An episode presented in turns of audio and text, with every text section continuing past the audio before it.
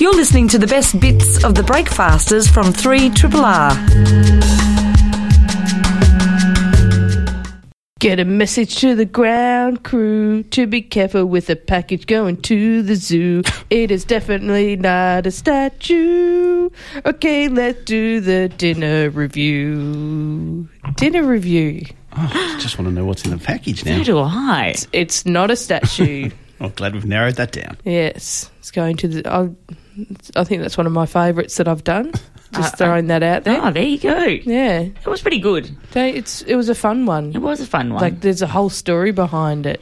Like and a mystery. Yeah. Which I think is the important fact. I've still Yeah. got a soft spot for the aristocrat driving the bob bobcat, Bobcat. in a top hat. Oh my god, you do remember that? wow. That was quite a favourite. Lucky I write them all down. Anyway, it's time for dinner review Someone start. where we talk about what we had for dinner last night. Exactly what we do.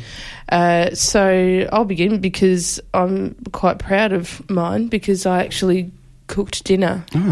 Hello. Yes, yes, it's it's been a while, but when Kat's away, I gotta I gotta cook. What did you whip up?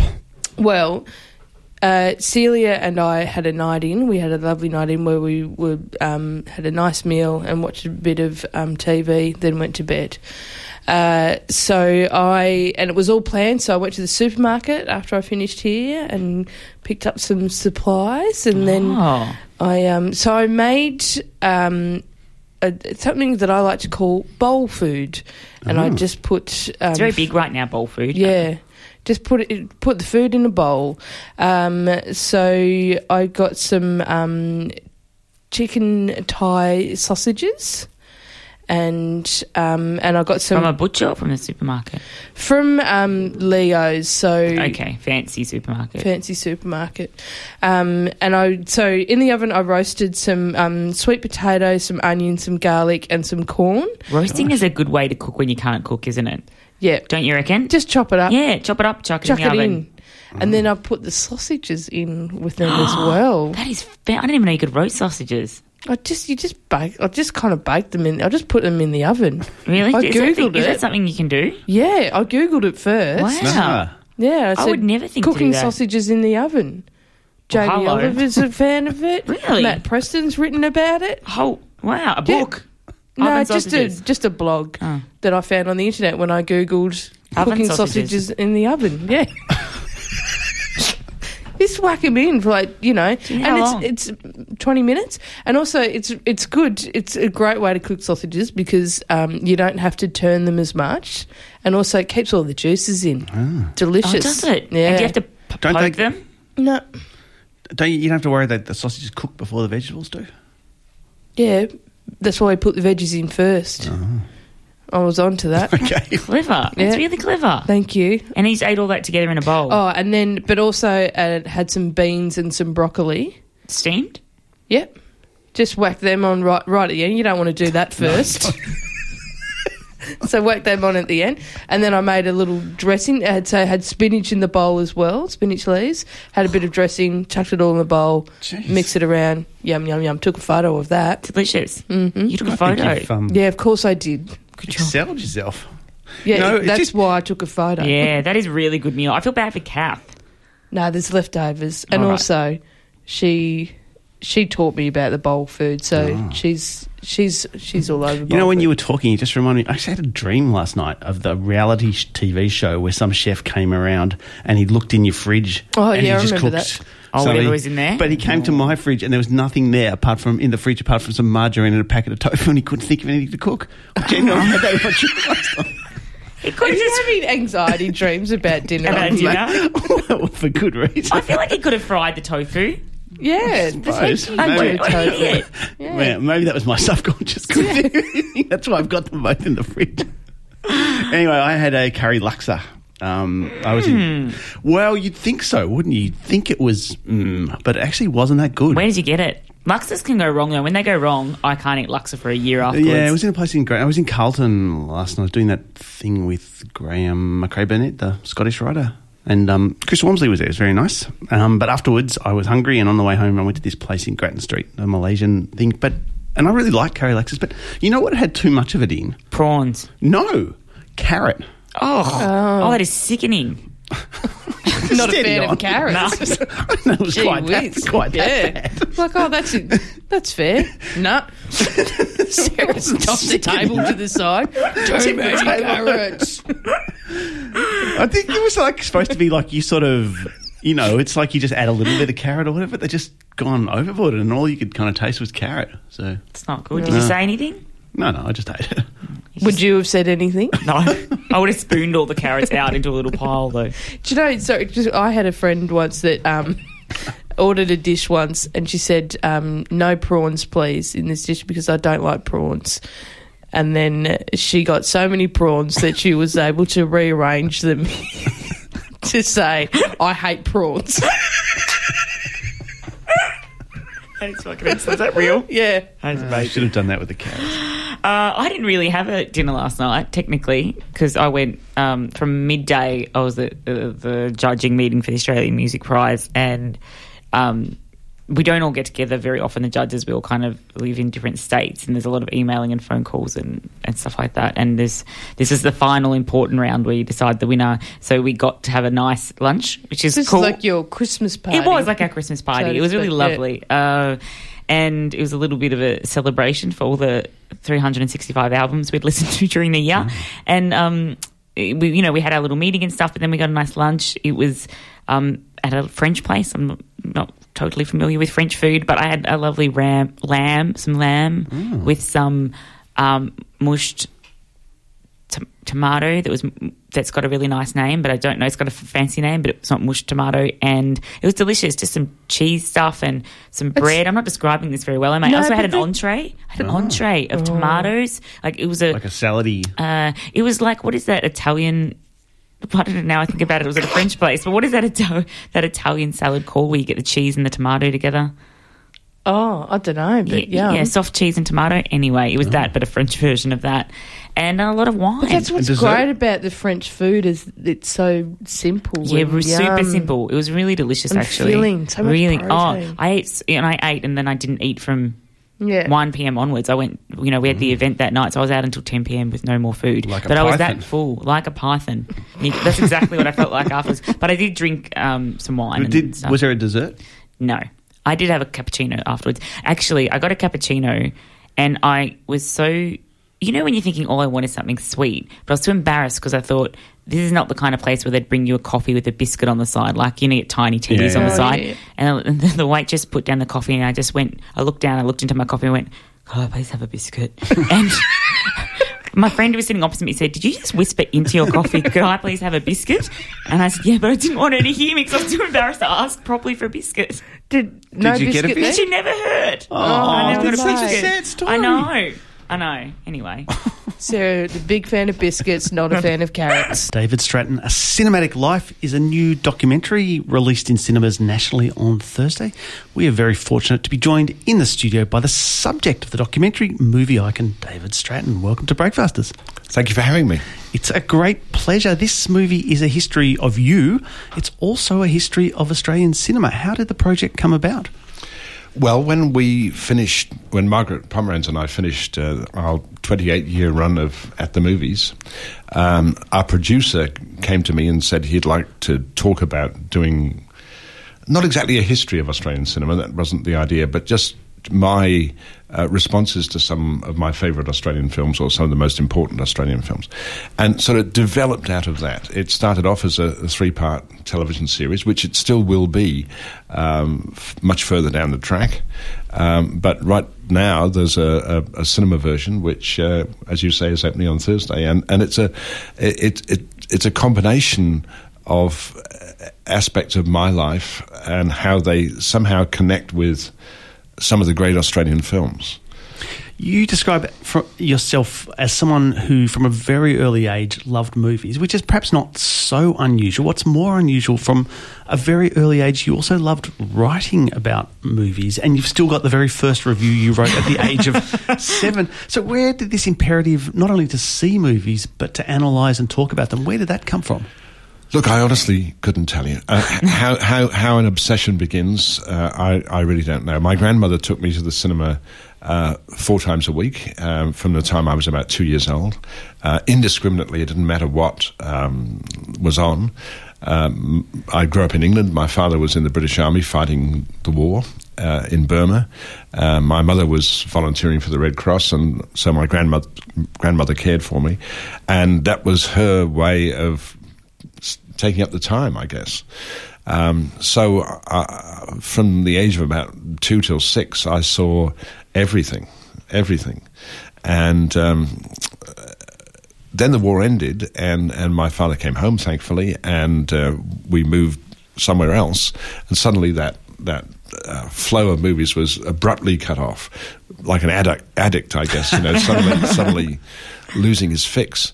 Um, but then I, I, I remember one of the very few films my parents took me to was a film called The Overlanders, which was made here in Australia, but by an English company. And I, um, I was very intrigued by that because it looked um, like a Western, and yet it didn't look like a Western. And I remember, um, I think my mother showing me what somebody had written about it. And I thought, okay, I'd, I'd like to write about it too. So it sort of started from there. Um, in the movie, you talk about how your family originally had planned for you to work in the family business, which was hmm. a grocery emporium. Hmm. You avoided that when you were offered a position in the Sydney Film Festival hmm. during a trip to Sydney that was originally supposed to be temporary. If that hadn't happened, how would your life have worked out, do you think? Would you have ended up in movies? Was that inevitably going to happen? I don't know. Who knows? I mean, fate steps in and, and changes your life, and and I think one of the, one of the things about life I, I've discovered is that you really have to be in the right place at the right time, and, and somehow it all works out, or doesn't, I guess. Uh, but in my case, it certainly did. Um, I, I would definitely have gone back to England and and um, uh, resumed my work for the family business, uh, but it wouldn't have lasted because. Um, th- those kinds of um, family grocery businesses, we had several branches around the west of England, um, would very soon have been uh, overwhelmed by the big supermarkets and, and so on. So it was it was not going to last more than uh, a few years, although I wasn't really aware of that at, at the time. Uh, and in in that case, I don't know what would have happened. Who knows? You've always been a, a champion of Australian film, and in this particular movie, links these moments in your life to moments in Australian cinema. Well, the, the director links them. Well, the, yeah, sorry, the Yeah, director, not I mean, you. I, I, I was quite unaware of what she was doing. oh I- I wow! say. Yeah. There you go. So, uh, I mean, uh, as we know, film is a director's medium. So I, I gave myself entirely when we went into this project to Sally Aitken, who who wrote and directed it, and she had the idea, which she didn't even tell me, uh, about um, linking parts of my life to. Um, scenes from some of the famous Australian films, and it was only when I saw the film for the first time that I realised what she'd done. Did you say two stars or five stars? No, I didn't even think about that. I say. um, well, I was wondering then what you considered the most important or significant moment in Australian film in your life working in it. Well, I, I think uh, that period in the 70s when uh, suddenly there was this enormous flourishing of uh, cinema after a drought. I mean, there'd been years when there were really no Australian films. There were foreign films like The Overlanders made in Australia, but there were very, very few Australian films made. And then suddenly, at the beginning of the 1970s, and, and particularly from about 1974 onwards, when Peter Weir made his first film, uh, when there were films like Sunday Too Far Away and then My Brilliant Career and and um, Picnic at Hanging Rock and so on, um, Breaker Morant. I mean, that was just such an extraordinary um, flowering of a new medium for us. Uh, To give a sense of that time, or maybe the time before it, before that drought broke, you discuss in the film that you were actually under ASIO surveillance for something like a decade. I mean, it seems almost unthinkable I now. didn't know that. Well, I think that uh, it was because I was involved in the arts. And, always suspicious. and, uh, which- really, I think the arts were suspicious, especially if they were, and they probably still are, um, especially if you were dealing with. Uh, as I was then, because I, running the Sydney Film Festival, we were showing films from all over the world, and that included um, films from Russia and, and uh, Poland and Hungary and all these dreadful communist countries. Um, I didn't realize at the time that I was being I was under observance. Um, seems to me now like a complete waste of time, but um, and money. But um, look, I think people today, if they're working in the arts and they're dealing with Muslims, they're probably under surveillance. So so it's uh, it was ever thus, I think. Um, you also discuss in the film you're a long term campaigner against censorship, and people might not realise how draconian Australian film censorship was. Oh, God, yes. At one time. You also discuss your controversial decision not to give a rating to the film Romper Stomper on the basis that it glorified racism. I, I remember thinking that at the time when I saw it, but I wonder how you feel about assessing it in the context of today, given how mainstream racism has become since then.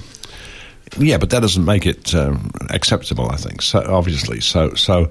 Um, my concern with Romper Stomper at the time was.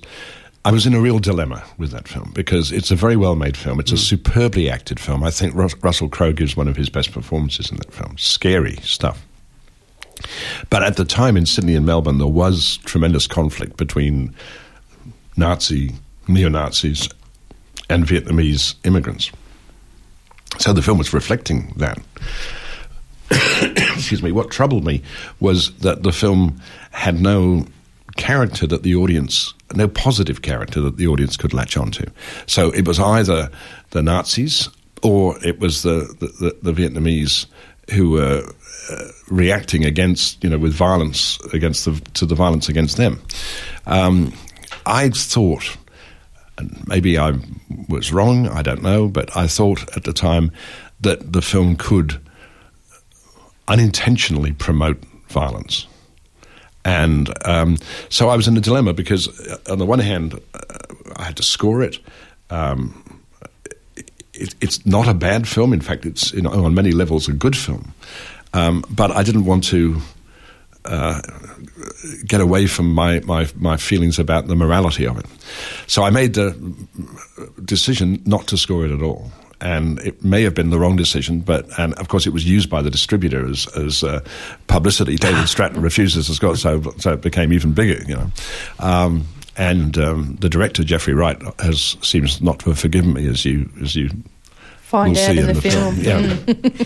Um, a, a big uh, thing that we loved about you and Margaret Pomeranz working together over your career was the kind of yin and yang dynamic.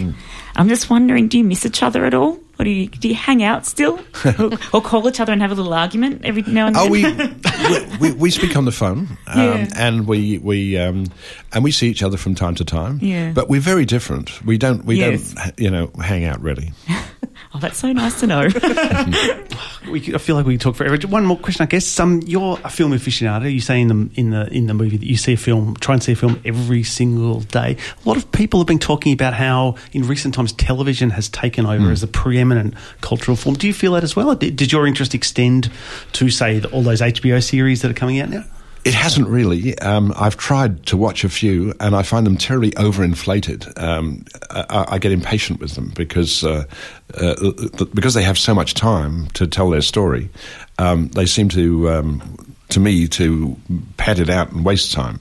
Uh, maybe I've watched the wrong ones, um, but uh, I've only must say I've only watched a couple. Um, I think further research is called for. No, I'm with you. Get to the point point. move on. yeah, exactly. Uh, the movie's entitled David Stratton, A Cinematic Life. It's showing in cinemas nationally on Thursday and there's going to be later on the ABC. We've been very fortunate to be talking to its subject, David Stratton. Thanks so much for joining us. Debra Zimmerman is the Executive Director of Women Make Movies, a non profit New York based film organisation that supports women filmmakers. She's here in Melbourne as a guest of the Australian International Documentary Conference, but she's joining us here for Breakfasters. Happy International Women's Day. And to you too. Thank you. You became head of Women Make Movies back in 1983. What was the situation for women in the industry back then, and how has it changed? Well, of course, I was a child then. um, oh, it's changed. It's it's uh, actually it's unbelievable how much it's changed. Uh, I actually remember the very first film I ever saw by a woman director, which is something that I don't think that anybody who's a of any age can say they, did, they just don't remember because there's so many films by women. There were so few few films being made in Hollywood that that were made by women or even represented women's perspectives, and quite few documentaries as well. What, so, what was that first film? The first film was a film called The Trouble with Angels by a director named Ida Lupino, who was one of two women directors that actually were working uh, in Hollywood between 1930 and 1960. Wow. 30 old- years. How young were you? Like when I was young watching films, I wasn't looking at who was directing the films. Yeah. Like we did you always have a fascination in film? Is that why you were, you know, looking No, actually, no. That's I, I didn't realize it either. It wasn't until I was an adult that I realized that was my favorite film when I was growing up, and it was about these two little girls who were in a convent and they got into trouble all the time. It was called The Trouble with Angels, and I loved that film, and I realized, oh my god, I probably loved it because it was a woman director. And that was a bit of kind of my epiphany about how important films can be in shaping us and, and telling us stories about our own lives and, and giving us models or giving us just visions of what our life can be like. Geena Davis is out here at the moment talking about is. her work um, with, I think, the Institute on Gender in Media and Uh-huh. has done a lot of work in trying to bring Hollywood's attention to the lack of um, female parts in films and female directors and behind the scenes. What do you think has been the most significant, um, I don't know, push so far to get women, more women on screen?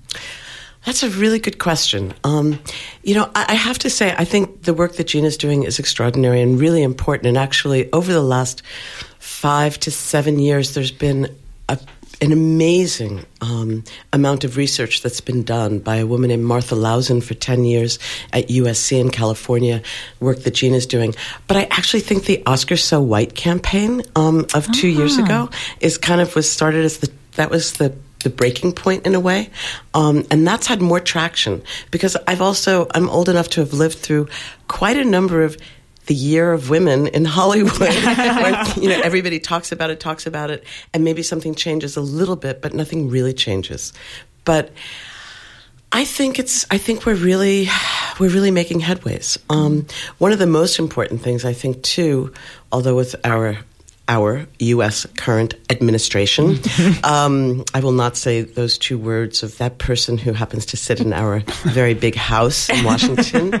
Um, it, things might change, but the ACLU, the American Civil Liberties Union, um, has actually been looking into a suit against the studios in Hollywood for unfair labor practices. So this is the kind of thing that's really going to create change. Well, because it, yeah, it seems like over the years there's just been a lot of talk about yeah, we need more women in film, but nobody really knows what action to take to to make that happen. I mean, you look at here in Australia with the Tropfest film um, competition, and for years there's been a really low rate of women. Um, uh, putting submitting films, and then they um, they or not submitting films. There's plenty of women submitting films, but not many of them making it to the final see, cut. Um, but then this year they did blind testing, so they took away the names, the gender, and age, and it ended up being fifty five percent fantastic. women. So you get little things like like that, uh, little changes that seems to help the cause rather than just talking about it. Have you got any other examples of? Well, you know, this is really funny because for a long time, uh, I'm very lucky. I get to go all over the world and, and give talks about women in film. And I used to say that when women filmmakers died and went to heaven, they came to Australia or Canada Oh. because those were two countries that really had strong initiatives that supported women filmmakers. And I'm talking about back in the day when there was um, a women's film fund that specifically funded women. Um, there was a women's film unit from. Uh, I don't remember who put it on, but uh, so it was specifically to produce films about women. And there was also a, a distributor. It wasn't a particularly uh, women's distributor. It was Sydney Filmmakers Co-op, which was um, feminist in nature. So it, it's really those kinds of initiatives that look at all three or four or five areas of film that really enable women to go forward. Um, now I say that when women filmmakers die and go to heaven, they end up in Sweden because Anna Serner, who's the new head, or not so new anymore, maybe she's been there four or five years, of the Swedish Film Institute, came in and said there's absolutely no reason in the world why we can't have equality. And she had a five point plan um, that put into practice mentoring programs, uh, role modeling programs for younger younger women. Um, there was a bidding process where they really looked at who's submitting the bids. They didn't have a quota, but they said very clearly, we are going to look more favorably on projects which have um, equality as part of their makeup. So it can happen. In fi- it, she actually had a five point plan that was a five year plan, and in three years, Sweden now has 50% uh, funded films by women through the Swedish Film Institute. I feel like there's been a lot of significant films like Bridesmaids and kind of buddy. I think it was Baby Mama as well. Uh, that kind of, that were kind of buddy films, female buddy Mm-hmm. films. But at the time, everyone was so shocked that they were successful, and there was this idea that women had to prove that men would go and see like films with women in them. Do you think that's still the case that we have to prove that people want to go and watch women on screen? Yes, and it's so crazy because if you look at some of the most successful films of the last year, they're films that have women at the center. Um, even the Academy Award films this year, although they weren't directed by women, the nine films that were. Um, that were in the running for the for the best film. Many of them had strong women characters. Um, but yes, we still have to prove that that people want to go out. In fact, the Producers Guild of America, um, the East Coast chapter, put out a fantastic publication. One of these other kind of research based publications that showed how much how it is economic sense to hire women directors to support women led films because they actually have a better return on the box office. Wow. Your website notes that men account for 74% of individuals working as film critics, I guess, in in the US. How important is that infrastructure around films for contributing Huge. to equality? That 74%, I think, comes from Rotten Tomatoes, which is not US based. It's Right. worldwide. So it's not just in the US, um, but it is really appalling. It's one of those, it's one of those hidden statistics that people don't really think about. So, you know, just imagine you're a woman, you're a woman, you want to, you want to make a film. You know, you go to film school, and probably most of your teachers are going to be men. Um, I still hear stories of women not being able to get into cinematography classes because women shouldn't be cinematographers. Um, you then are kind of very gently pushed into producing as opposed to directing. I just heard this story yesterday from an Australian um, who actually is, is involved with uh, film teaching. Um, saying that he's really trying to encourage women to direct because they kind of get pushed by a lot of other people into producing. Then you make a film, you submit the film to a film festival, and probably the programmer of the film festival is a man. Um, and then you are looking for a distributor, and if it's a large dist- distribution company and it's doing theatrical distribution, usually the people deciding are men. Then finally, your film gets made out there into the world, and it's time to get reviewed, and 74% of the people that are reviewing it are men. So it's kind of like from beginning to end, this real uphill battle. Um, It's a men's club all the way. It really is. It really is.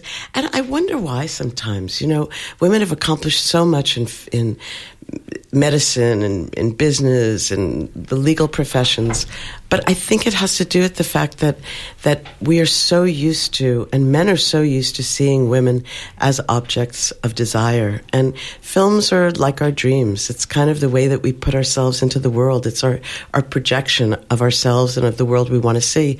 And you know what? I think if I was a guy, I'd like to see naked women up there on the screen all the time. You know, I'd like to be the one that had the gun and was in charge and kind of the, the hero of the movie. And that's kind of why we do what we do at Women Make Movies because we really want women to be heroes of their own movies and for um, everybody, not just women, to get to see them. Just before we let you go, if you had to nominate a movie that you'd like everyone to see on International Women's Day, what would it be? Oh, wow. On the spot, mate. that is really on the spot. Um, let's see.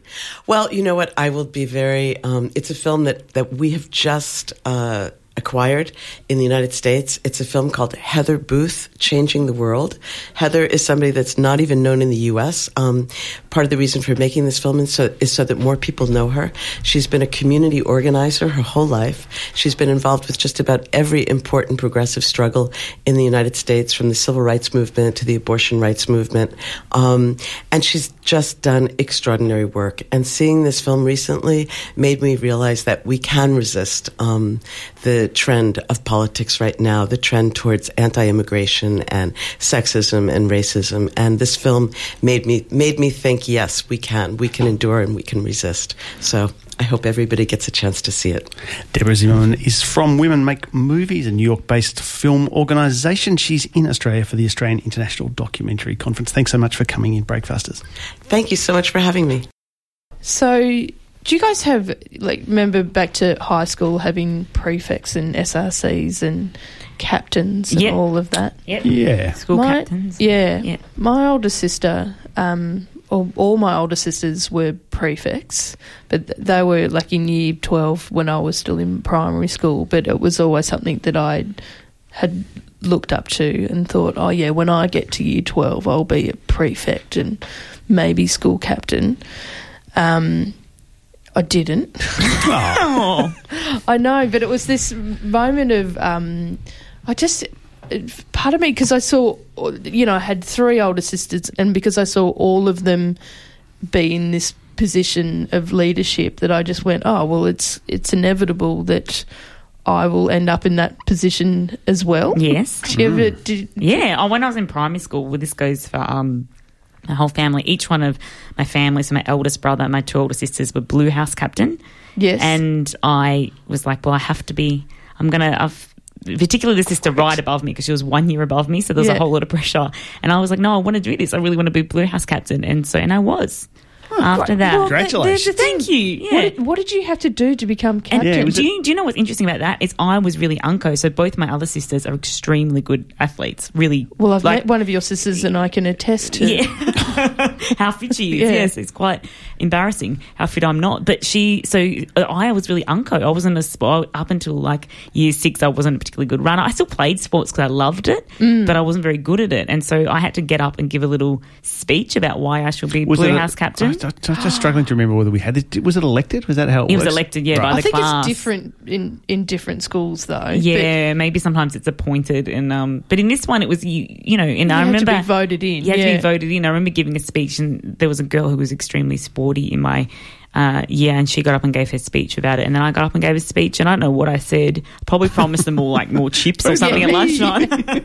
Yeah, and I got voted the leader of the of the Blue House. I was very My proud of goodness, that's the same as me. Really? Yes. Oh my god! I know, because I had this, um, you know, for me, I went, oh, well, there's an attainable goal for me is to be house captain. Because Yeah. I was like, you loved sport, was always involved in anything that I could be. Yeah. And also, one of my sisters was um, was house captain for Red. Our family was part of the Red Oh, House. We were blue team. Yeah, well, up, no.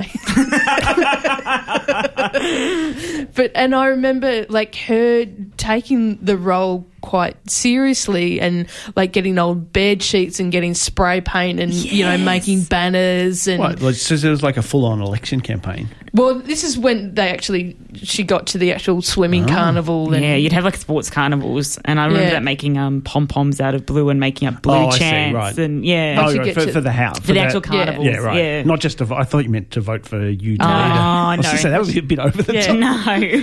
Uh, so I was like, yeah, I really want to do it. And then, so at one, because I changed high schools in, in year 11. I did year 11 twice, went to a different high school. So did went to year 11 at one high school, uh, was um, managed to get a house vice captain maybe at, at one.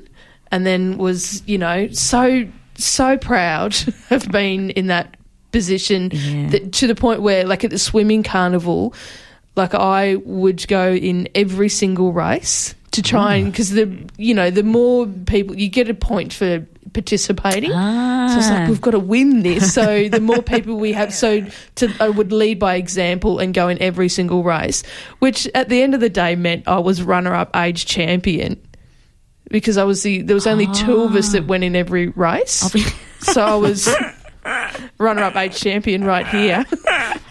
The girl that did win, she did go on to win a silver medal at the Sydney Olympics. So, Oh, well, so- but there was, you know, we- you know, we did the individual medley and she lapped me twice. Oh my god, are you serious? and we're the only two in the race, and so Oh, the whole no. school just had to watch me try and do Oh my God. 50 meters of Was there butterfly. any point you're like, I'm just, I'm gonna give, I'm gonna give up on this? no way, because I was just like, come on, this is for the points. Look at how Ah, many well, points we got. I, you know? I sympathise with you. As you know, I, I, I hated swimming. yes, And um, my experience of swimming was very much like that. It wasn't just. but silver- I enjoyed it. No, I didn't enjoy it I all. I'd lapped just be it up splashing every away. and- lap. no, and the other, person, or the other, everyone else would be going back and forth, and I'd just be struggling to keep my head above water and just thinking, God, this let this soon be over. Yeah, but I was a hero. Everyone was cheering for me. It was Were great. they? And yeah, because I was the only one there, it was all about me. It was like, come on, go, Jezza. Was there a chant? Jezza, No, imagine that. Jezza, Jezza. I'll put that in my memory now. but then, but then I went to like a went to a different high school and was like, I'm going to have a crack at it here. I've got placed into But I'm Red sorry, House again. that is very scary because when you go to a new high school, you're going in, you don't know anyone, and you haven't got any friends. I know, right? How did you make friends with people so fast? uh, You just walk around going, Jezza, Jezza. no, I had a couple of mates, and also I found out that no one else really wanted to do it. So Well, someone was like, I said, so you had to be nominated, and I was like, said, so can you please nominate me? And they go, oh yeah, whatever. Only like two people were nominated, maybe, and so I ended up being vice captain again. oh my God, you legend. I know. And can I tell you my favourite banner that I made? Yes, please. Um, it was uh, Auntie Em Hate you, hate Kansas, taking the dog, joining Red House, love Dorothy. I don't understand that. Think about it. This has been a podcast from 3RRR 102.7 FM in Melbourne. Truly independent community radio. Want to hear more? Check out our website at rrr.org.au.